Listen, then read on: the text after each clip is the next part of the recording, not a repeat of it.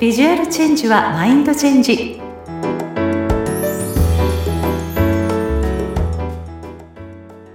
皆さんこんにちは。外見戦略コンサルタントの相原由紀です。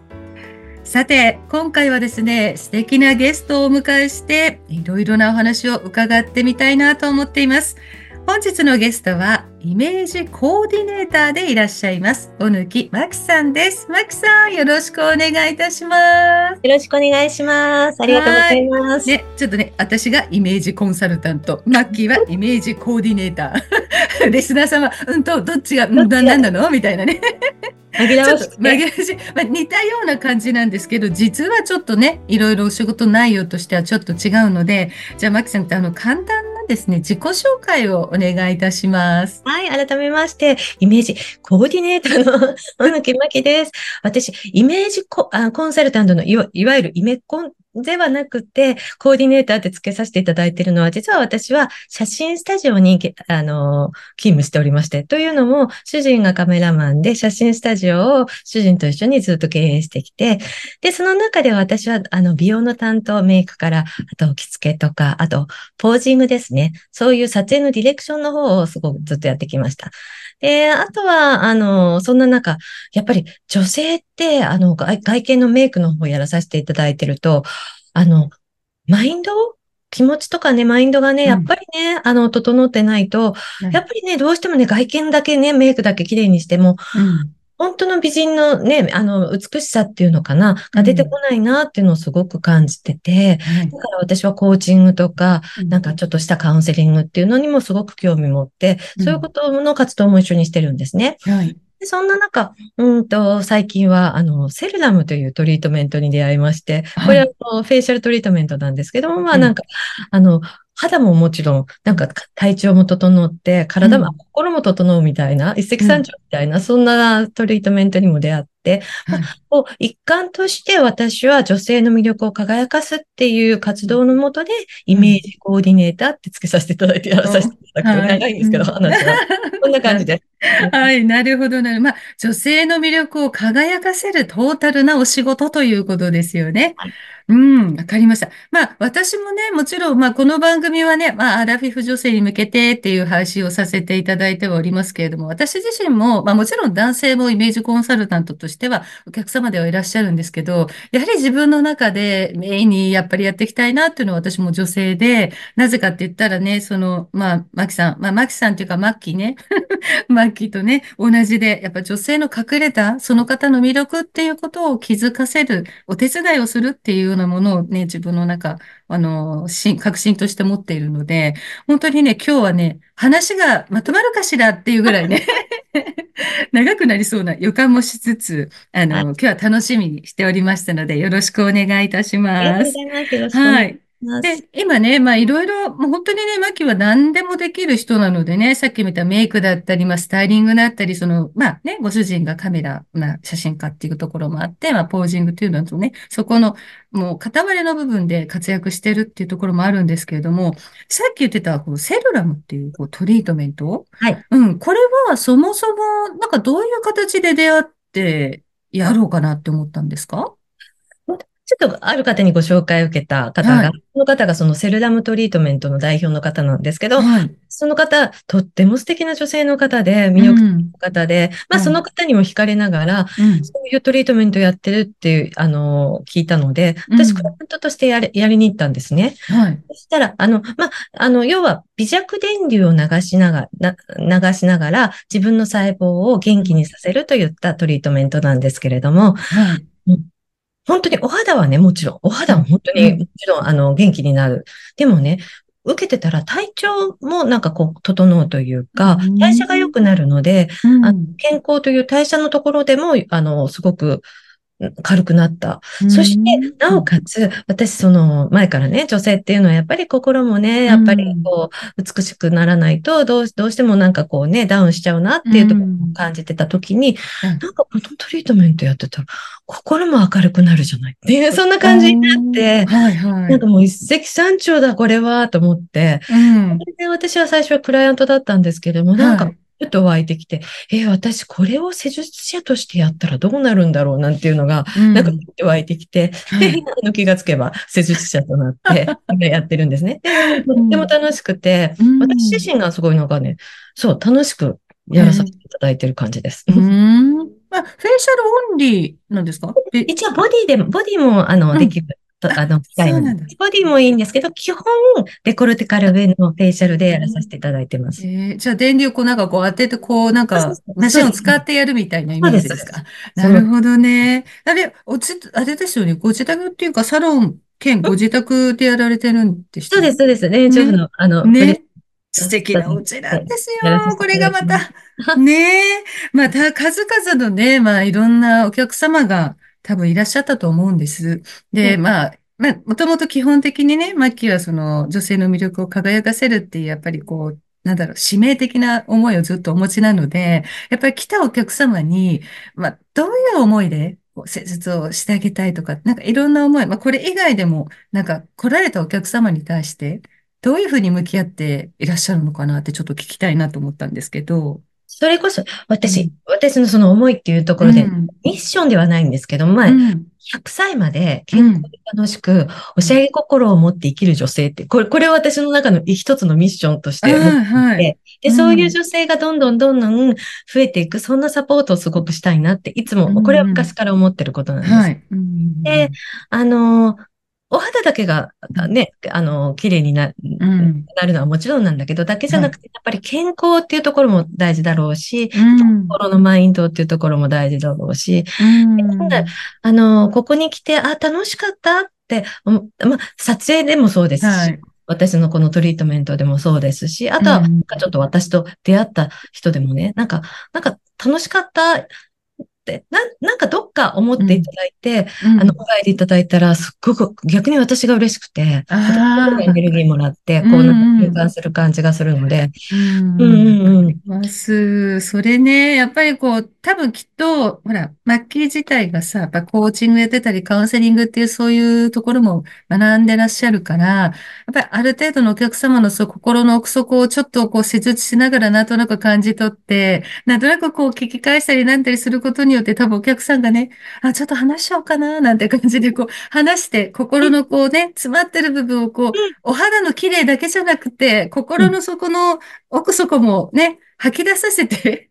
くれるから、やっぱりこう、全部がこう輝いて、生き生きとしていくんでしょうね。で、そう、それだといいなと思うし、うん。お客様すごく、あれですよ、なんか気持ちよくて、うんもうずーっと寝ちゃうお客様もいて、わあ、すっきりってお客様もいれば、なんかすごく今日は話したいのって言って話してくださるお客様もいれば、様々あ、な、様々。寝る、寝れるっていうのもやっぱりそれ、ほ究極のリラクゼーションというかね、リラックス状態じゃないと寝れないじゃないですか。ねねううんすごい。それは、なるほどね。私もやっぱりイメージコンサルタントって、まあいろいろ外見のブランディングではあるけれども、私も最終的にはそこの心の奥底、外見を変わることが、まあマインドも変えてくれるっていう、うん。まあこの番組のタイトルがね、ビジュアルチェンジはマインドチェンジっていうように、やっぱり外見のね、違う、あの、あの、変える、見た目を変えることが自分の自信になって、より自分って私は私でいいんだっていうふうに、もうね、受け止めてくれる女性をたくさん増やしたいっていうね、そこの思いは本当にマッキーと全く同じで、ううんん、なんか話しててね、すごくそうだよねって、なんかうなずいてしまいました。そうそうそう。なんだけど。でね、ほら、マキは、ほら、去年、ねうん、あの、うん。Kindle の、ね、Kindle はい。出版で、なぜかハッピーな人は自分をご機嫌にすると、すること、ん？するを知っているっていうね、はい。本を出されたじゃないですか。はいはい。で、あの、その時に、まあ、その年のクリスマスの時になんかキャンペーンを行ってたじゃないですか。でね、アマゾンでなんと12巻達成というね、いろんな部門で、すごいことだなと思って、まあ、まずおめでとうございますっていう。ありがとうございます。すごい。みんな、皆さんがすごい応援してくださった結果で、うんあの、ね、まさかって感じだったんだけど、うん気がついたらそうなってて、いや、いややったみたいな。ありいや、がとうすごい、本当にすごいことだと、うん、思います。でね、私この題名をね、見たときにね、こう、なぜかハッピーな人は自分をこうご機嫌にすることを知っているっていうこのね、タイトルがすごくね、おーって思ったんですよ。で、まあ、このそもそもこのタイトルにしようって思ったっていうのは、なんかあったんですか？ご自分の中で。なんかね、うん。ハハッピーな人とハッピーじゃない人ってうん。何が違うんだろうとかね。なんか、そおういうのから考えてたりとか、あとね、うん。自分をご機嫌にするってすごくね、女性にとって大切だなと思っうてて、ん。これがあの、ご機嫌にできる人は、うん。結構、なんだろう、いろんな嫌なことがあったりなんだりしても、うん。ちょっと回復力が早いんですよ。けど、うん。ご機嫌にする、ね、あの、なんかヒントみたいなのがちょっとなんか乏しいと、なんかやっぱり心ね、女性っていろいろあるじゃないですか。だはいから、はいはい。ね、うん。ダウンしていってしまうと思うのうで、なんん。か、この辺をなんか伝えられたらなと思って、私もなんかね、うん。えーそれこそ今まで経験してきて、うそれん。はね、いろいろ大変な時もあったけども、はい。まあ、本当にちっちゃなことでもいいから、うてか、ん。どっちかって言ったらちっちゃなことかな？ちっちゃなこうん。とでもいいからっていうより、ちっちゃなことのうん。をご機嫌にすると、うん。結構これが、あの、力発揮してくれる。その日うん、うん。例えば。そのマッキーが、こう実際にこれやっている、その時の小さなことっていうふうに、何をこう自分でハッピーと思うかだと思うんですけど、マッキーの場合は、どういう小さなこすごい些細なことですよ、うん、私。うん、うん、うん。本当に、私ね、朝風呂入ると、うん結構、なんだろうな、幸せを感じるんですよ。ええ朝お風呂入るんだ。朝に、ええ朝にお風呂をったりして、うん、なんか今日もあったかいお湯に浸かれたと思って、今日も一日頑張ろうとかうね。ん、うん、あとは、うん、ちょっとなんか空気、あの、なんだろう、体が重いなと思っうん、た時でも、うん、朝、ちょこっと15分でもいいんですよ。うん、外に行って散歩するんですよ。そういうことをするだけでまたなんか、あ、なんかすごいスッキあリしたなーとか、もう、もう本当そうん、んなこと。うん、あとはなんだろう、すごい綺麗なお花があったから、じゃあちょっとうん、飾ってみようかなとうん、か、うん、うんうん。うん、なんか珍しいお花があって、あ、いいじゃない、こんな、こんなお花飾ってみたら結構かっこよくないとか、ああ、なるほど そう思ってね。るだけですよ。う誰のん、うん、かじゃないけど、うん、私うん。自身が、なんかいいじゃない？かっこよくない？とかね。こんあな感じで。あ、あ、じゃあちょっとこう、なんかこう、ときめいちゃうとか、自分自身が、こう、なんだろう、うんリラックスするというか、気持ちよくなるっていうような感覚、そういうふうに思える小さなことをたくさんしていくっていうことか。本当に本当にそうういう、なんかちょっと、ん。ちょっとした散りば、で、それを、なんか、ご機嫌な気分だよねって思うってことあ、が大事で、あ あ、そっか流そっか。しちゃうじゃないですか。例えば多分、本当に、あの、お風呂が好きな人でも、別に朝、うん、お風呂が好きな人でも、なんか本当は好き、好きなんですよ。好うん、きなんだうん。けど、その好きっていうことが、ちょっとなんかいろいろあると、なんかあれ忘れちゃったりする。うん、うだからもう、ん、なんだろう。好きっていうことをうん。自分で、うん、あ、これ好きだったよねっていうのを書き出すと、うん。そうだようんね、みたいな。ああ、そっかそっか。なんかご、ご機嫌っていう言葉はあんまり自分でね、今日の私ご機嫌、ご機嫌だぜとはあんまり使わないから、というかご機。嫌っていうと何だろうと思って、やっぱりまあ好きですよね。まあ自。分がね。うんうその好んき、好きがね、好きうん。って思っていくと、あ、もうこれご機嫌だよ、ごう機嫌だよ、みん、たいな、なんかうん、ね。うん、うん。なるほどうんね。そっか、そっか。そういう小さなこと、まあ私も確かにあるな。なんか私の場合は、あの、うん。すごく空を見るのが好きっていうか、雲をね、見るうんのが好きなんですよ。子供の時から。あはいはいはの。ちっちゃい時は、こう空のね、うん、例えば雲の形がうん、象さんに見えたとかうん、ね。なんうん、かそういう勝手な妄想でね、うん、こうだとかね、思ったりしうん、たりするのが好きだった子だったんだけど、もう最近は、まあ、やっぱ綺麗な景色っていうのかな？うん、あの、ゆ、まあ、朝は早起き苦手なんで、朝日はあんまり見ないんだけど、うん。夕日、夕方のあ暮れる時あ、とかの、やっぱりうん、ね、最近でもすごく綺麗な、なんかパープルとか、なんとも言えないピンク色うん。の空をね、はい、見たりとかね、ね。マッキーも気がつくタイプだと思うんだけうん、ど、なんかそういうの見た時に、やっぱり雲ってその瞬間その瞬間も流れていっちゃうものだし、さっき綺麗だと思ってもう一回見ようとしたらもう二度と見られうん、ないじゃないですか。同じ景色って。だうん、から、パッて見上げた瞬間に、この美しい空を見、見られた私は、なんかいいみたいなね。まあ自分の、なんかご、ご利益じゃないけども、でもそれを美しいと思えている。心が健康だっていう自分に対して、あ、なんかいいなって思ったりとかっていうのはすごくあるん敵、ですよ。う敵。そうそういうん。こと、そういうのね。ね、こういうことよね。でね。うん。あ、素敵まあ素敵。ね、だから多分、日々忙しくしてる方とかって、やっぱり空を見上げたことがないから、それあ、に気づかないっていう人も結構多いんですよね。うん。なうんので、あの、もしね、リスナーさんで、うんあの、まあ、空見上げるのただですしね。うん何か自分がこう好きなこと、たいいんです。美味しく食べたいなと思ったちっちゃなケーキを一つ自分のためにご褒美で買うでも、ね、全然いいです。よね。はい、そんな風にね、その通りですよ。うん、ちっちゃいことをちょっと自分が心喜ぶことっていうのをやってみるっていうことをね、まず一つね、やってほしいですよぜひぜね。ひやってみてください。うん。ね。それが慣れてくると、それをちょっとずつ増やしていけばいいってことですね。うなんですよ。毎日の中で一つずつ、こう、レシピが増えていくみたいなの、うんうん感じで。ね。本当だからこう、どうしてもほら、私たち、まあ、アラフィフじゃなくても、女性ってこう、いろんなステージがね、変わるじゃないですか。まあ、結婚っていうステージもあれば、出産っていうステージであって、で、本当は自分優先にしたいけれども、できない時間っていうのがたくさんあって、本当にね、自分がやりたいことって昔たくさんあったのに、今私何かしらっていうふうに、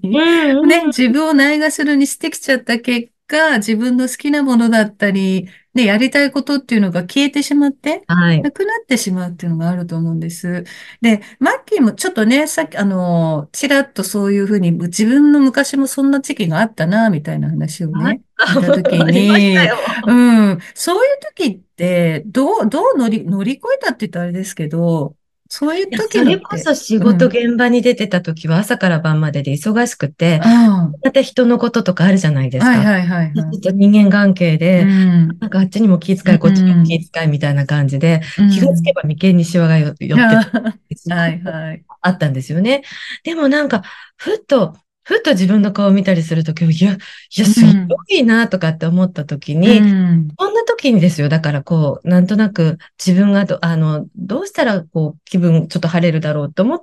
たのが、一番最初は本当に私は散歩だったんですよ。へえ、散なんかちょっ歩。と、あの、うん嫌なことがあったり、ちょっとなんか体がだるかったり、なんか重いなと思った時に、ちょっとでもいいから空気を吸って散歩に行く。で、散歩で何、何するわけじゃないんですよ。何にも考えてないんですよ。何にも考えてなくて、ただ、なんかちょっと歩いてるだけなんだけど、それでも、あ、こんなになんか気分が良くなるんだって。で、また元気になれる。あ、こういうちっちゃいことをやれば 元気になるのかしらみたいなのを思ったのをあ。すごく覚えてます。ああ、じゃあその時にちょっとそういうことをしたことでリフレッシュできたというか、ちょっとこう、そうーってなってる自分が解放されたっていうところがあったっていうのもあっうんてうん、じゃあそういうところがちょくちょくそういうふうに、ちょっと小さな喜びっていうものを探し始めたっていう探し始めて。またそれを意識し始めると、うん。なんていうのかな、あ、こんな自分、いいじゃないってこうなんか思ったりして。それ大事ですよね。いいじゃない。私もね、結構自分を責めちゃったりとか、ああ、こんな私ダメだって、こう、なんでしょうね、こう思っちゃうタイプで、で、だからこそ、自分をダメだって自分のことを認めてあげてないから、何に対してもなんかこう、他人軸になっちゃうというかね、うんうんうん。自分をも持てなくって、なんか浮遊霊のようにこうさまよっちゃって、うん、私は本当にどこに行きたいんだっていうふうに思った時は本当あったんですけど、うん、今言ったみたいな小さなことをうん。意識する。あ、嬉しいとかってね、意識するっていうことをしてったら、今は一番若い時よりも全然エネルギッシュだし、今、これね、53歳だけど、うんすごいすごい。うんなんかいつもだってエネルギッシュ、ゆきさん。あ、本当？嬉しい、ありがとう。そう、だから私はみんなの太陽でありたいっていうのを思ってるので。もうなってます、なってます。なってますか？ありがとうございます。うんね、そう。で、太陽になってば心の健康もね、絶対必要だから。うん、うん、うん。そう、さっきのね、マキのこの本のタイトルにもあったように、やっぱりハッピーな人っていうのは、やっぱそういうに、まあ自分のご機嫌を取れる、まあイコール自分の好きっていうものを、まあ意識したり取り入れる、うん、自分を認めてあげるってことができる人なんだろうなっていうのは、今話を聞いてすごく感じました。うんうん、なんかね、すごい、こういうふうになんかいろいろなことをこう重ねてやっているからこそ、こう見えるものってありますよね。そうですよ。うん 年をこう重ねる重ねるあの、いろいろ経験して、でもね、その分ね、感情も豊かになっていくだろうし、まあ、うんいいことも悪いことも含めて豊かなね、なんかこう、うん気持ちとか感情とか、まあね、生活っていうのにもなっていくのかなってう思う。ん。確かに確かに。あとはさっき言ったみたいな、ほら、外を散歩するっていうのもうん。気軽にできることだし、ただでね、すからね。たね、ただですね、う。ん、暮らしだと、やっぱりお花をね、飾ったりとかっていうのもね、牧の地ってすごいやっぱ植物多いじゃない？飾ってある花とかも、すごく、まあ、リスナーさんはね、声しか聞こえてないからね、あの、想像、まあ、想像してください。もうとにかく緑とお花がたくさんあるお部屋で、やっぱり気がいいなっていうのは、まあね、お邪魔するたんびにいつも思うんですけど、そういうふう。にね、なんかちょっとこう、自然のものにもちょっとこう、力を、パワーをもらうっていうのもいいかもしれないですね。あ、絶対それは思います、思いね。ます。うん。緑のね、好きなね、なんかちっちゃなものでもね、ちっちゃうん。なグリーンでもいいから、ちょっとなんかテーブルに置いてあげるとか、うなんかね、ん。葉っぱさんからね、エあ、ったりしますもんね。ねえ、ほんとほんと。なんか、お私もそう思う。僕私がね、心病んでた時はね、本当うん。にね、うん。何を飾っても枯れていくんです。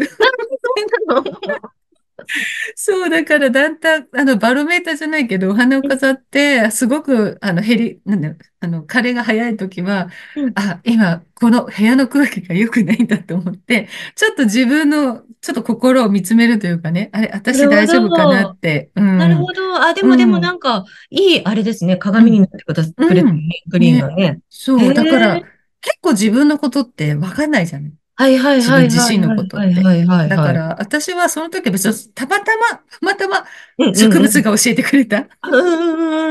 だけど、もしかしたらね、リスナーの皆さんでも自分でも別にそうは思ってないと思ってたとうん。しても、もうん。しかしたら植物をね、置いたら、植物さんたちが変な悪い空気を吸って 目に見えるように示してくれるかもしれないのでね。ああ、それもなんか一つのあれだ。ね。ちょっとね、使い、まあ、使い方というか、まあね、なんかあるかもしれないですね。バロメーターとしてぜひね、あの、飾ってみて、うん。ね、見るのはいいな、なんて、ふと思ってしまいました。ありがとうございます。はい、なんかもういろいろね、ちょっとハッピーなお話を聞いてまいりましたが、最後にはい。ですね、あの、はい。私がイメージコンサルタントっていうことで、まあ、はい。ゲストの方にはですね、何か外見的なお悩みですとか、ファッションでお悩みですとか、何かあったらっていうふうに伺ってるんですけど、マッキーから何かありますかね？はい。はい。はい。それこそね、年齢を重ねてって、まあ、い色っていうのは結構私もいろんな色を使ったりすうん。る方なんですけども、はい、はい。結構ベーシックカラー、うん。黒とかグレーとか、うん、うん。こういうカラーって、あの、でか、昔も若い頃から大好きで、よくき、うん。ね、色に、いろんな色とともに、ね、ベーシックなカラーって着てたんですけれども、はい。なんとなくね、あうん。の、こう、彼、あの、年を重ねていくと、このベーシックカラーの使い方がなんか難しいなと。ああ、ちょっとグはあ。レーとか大好きなんですよ。うん、大好きうん。けども、で、よくもう着るんだけど、なんとうん。なく、こう、老けるじゃないけど、そんな感じがする。そんな感じがうするんでんしょ。ちょっとこう、この辺、あなるほ。ど。うんまあ、うん。私はね、よく皆さんに、あの、年を重ねるごとに綺麗な色を着て欲しいから着てみましょうねとか、柄とか色見ましょうねっていううん話ばっかり結構多いんですけど。逆にね、こう、ベーシックカラーっていうのって、あの、割と着ちゃう人多いんですよね。なぜはい。ならば、無難だから、痩せうん。て見えるから、うんまあ。黒を着とけばなんとかなるかな、みたいな、ちょっとね、イメージを持たれてる方が多いのと、やっぱり色を取り入れるのにちょっと抵抗がある方ですよね。なかなん。か抵抗があって、黒に、全身結果黒になってるっていう方が多いんです。で、ん。まあ、お肌の、その、まあ、もちろんね、年を重ねていくごとに、くすみ感っていうのは出るから、いろんな色味のね、まあ、ベーシックカラーもいろんな綺麗な色も含めて、まあ、合わせ方いろいろあるんですけど、黒はね、何でも万能だと思ってる人多いと思うんですけど、意外に難しい色でもあったりして、うあの、うん。ん、なんか似合わないっていうふうに思うっていうのは、まあ、どっちかっていうと、こう、なんだろう、暗い色を取り入れるっていうのが、もしかしたらマッキーは逆バージョンで苦手な感じで、今やっぱり綺麗な色をやっぱり取り入れる方が心がハッピーになれるっていうような、そうそう気持ちになってるからうん。逆バージョンでちょっとね、グレーとかうん。黒を着るうん。となんかズーンって思うような。気持ちうん。になっちゃうんじゃないかなっていうふうに思って思うんです。で。もそういう方は、あの、ね、無理にその合わせるって必要もないし、例えば締め入れとしてボトムスにね、うんあの、パンツとかグレーとか顔から離れてるところに逆にね、うん使うとか、うんワンポイントで使うとかっていう風にすればいいと思うし、あとデザイン性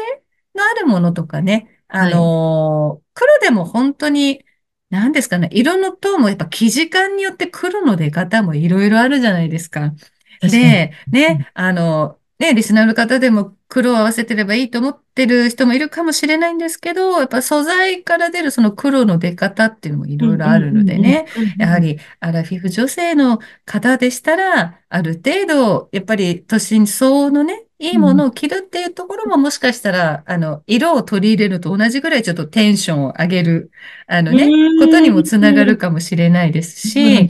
あの、まあ、ベースカラーっていうのは基本的には、まあ、持ってた方が、あの、色とね、組み合わせて使うっていうのもいいと思うので、あの、なんだろう、私、今、話したいことが ちょっとわかんなくなってきてる。要は、まあ、要はですね、まあ、黒とかグレーっていうのも、明るいものを普段から、あの、お召しになってる方に対しては、本当にパンツとかボトムスとかの、まあ、締め色として使うっていう手でありますしう、んそうじゃない、逆に黒とかばっかり着てるっていう人は、もしかしたら、ちょっと色をこう取り入れることがいけないっていうふうに心のね、マインドの奥底で思っている可能性があるのじゃないかなと思ってますね。で、まあ今日の話のいろいろありましたけれども、やっぱ女性って結構自分を後回しにして、こう我慢して、うんいろんなね、家族のため、主人のためってこうね、パートナーのためっていうことで、やっぱり愛を注ぎすぎちゃって、自分をちょっとちょっと、あの、お城にしちゃうがゆえに、なんか好きだな、綺麗だなって色あるのに、これを着ると、なんか派手だって言われちゃうとか、似合ってないって言われちゃうんじゃないかとか、これを着ることによってなんかこう、ね、トラブルになるぐらいだったら、無難に黒でまとめておこうっていうふうにね、なっちゃうような人も、私のね、あの知ってる方でもいらっしゃいました。でもね、やっぱり色って色彩心理があるようにね、やっぱりこう自分にパワーをくれるっていうものでもあったりするので、なんかそういう、あの、もちろんベーシックカラーっていうものだけではなくて、ちょっとポイントにね、そういう色味を入れながら、こう、ね。いわゆるバランスっていうんですか、心のバランス、バロメーターにもなるかなって今話をしてて思いましたね。うん黒、黒ばっかり着すぎてる人は、ちょっと自分を抑え込みすぎてる。でも、こう、綺麗な色をこう積極的に取り入れられるって人は、今すごく自分を解放している、自分をらしさを表現できている方なんだなって今思ったので、まあ、似合う、そう、似合う似合わないっていうよりも、今自分がそういう、私、特にマッキーの場合はね、あ、私らしさをちゃんと私は表現できている人なんだっていうふうに、こう、いい感じで、こう、捉えていただいて。ああ、うん。色で自分の状態、さっきはほら、ねそう。ね、そうね。色で自分の状態をっていうのうも、ん。なるほど。ねえ。私も今喋ってて、そうだわって思いましたね。そうなんですかそんなヒントいただいたのうんに。ね。でもそうですね。そんな風にもしかしたら、さっきの植物の話もしっかり、この色を取り入れる、取り入れられないっていうところも、もしかしたら心の奥底の自分がどうなりたいかっていうのをこうね、如実にこう表してくれているかもしれないので、ね、いいもん、なんか明るいものとかと取り入れたいっていう時はすごくポジティブに、うん。うん、自分らしさが表現できている時で、別に黒を全身ね、あの、まとってるからダメではないんですけれども、でもちょっとそういう、あの、もしマインドに自分があれって思ってるようであったら、ちょっとワンポイントで、バッグでも靴のね、ちょっとでもいいので、色を好きな色、もう自分が本当に好きって思う色味をちょっと持ってみるっていうことでね、まあ、とにかく内面的にも気持ちを解放して、ハッピーになるっていうようなね、方向につながればいいかなと思います。なんか、お悩み相談とちょっと違う方向に行ってしまいましたけど、いやいやいでしょうかやいや、でも色で、色で自分の状態っていうのはすごいいいヒントです。うんありがとうございます。ありがとうございました。なんかね、リスナーさんもちょっと、あの、ごめんなさいね。あの、質問と違うじゃないかと思ったら、まあ、これ聞き流していただいて、ちょっと私が今ちょっと頭から降りてきてしまった言葉なので、ちょっと話してしまいましたけれども、ぜひぜひですね、自分が着るもの、目につくものっていうのがちょっとバロメーターと思って、ちょっとね、自分の中身、表現できてる？私、好きでいられてるっていうところをね、あの、感じていただければいいかなと思いました。さあ、今日はですね、はい、ありがとうございました。今日はですね、イメージコーディネーターの小貫真久さんをお迎えして、本当に、まあ、マインド的な部分、そしてね、女性をね、の魅力を輝かせるっていうことをね、すごく頑張ってらっしゃるマキさんのいっぱいいろんなお話を聞かせていただきました。本当にありがとうございました。ありがとうございました。それではまた。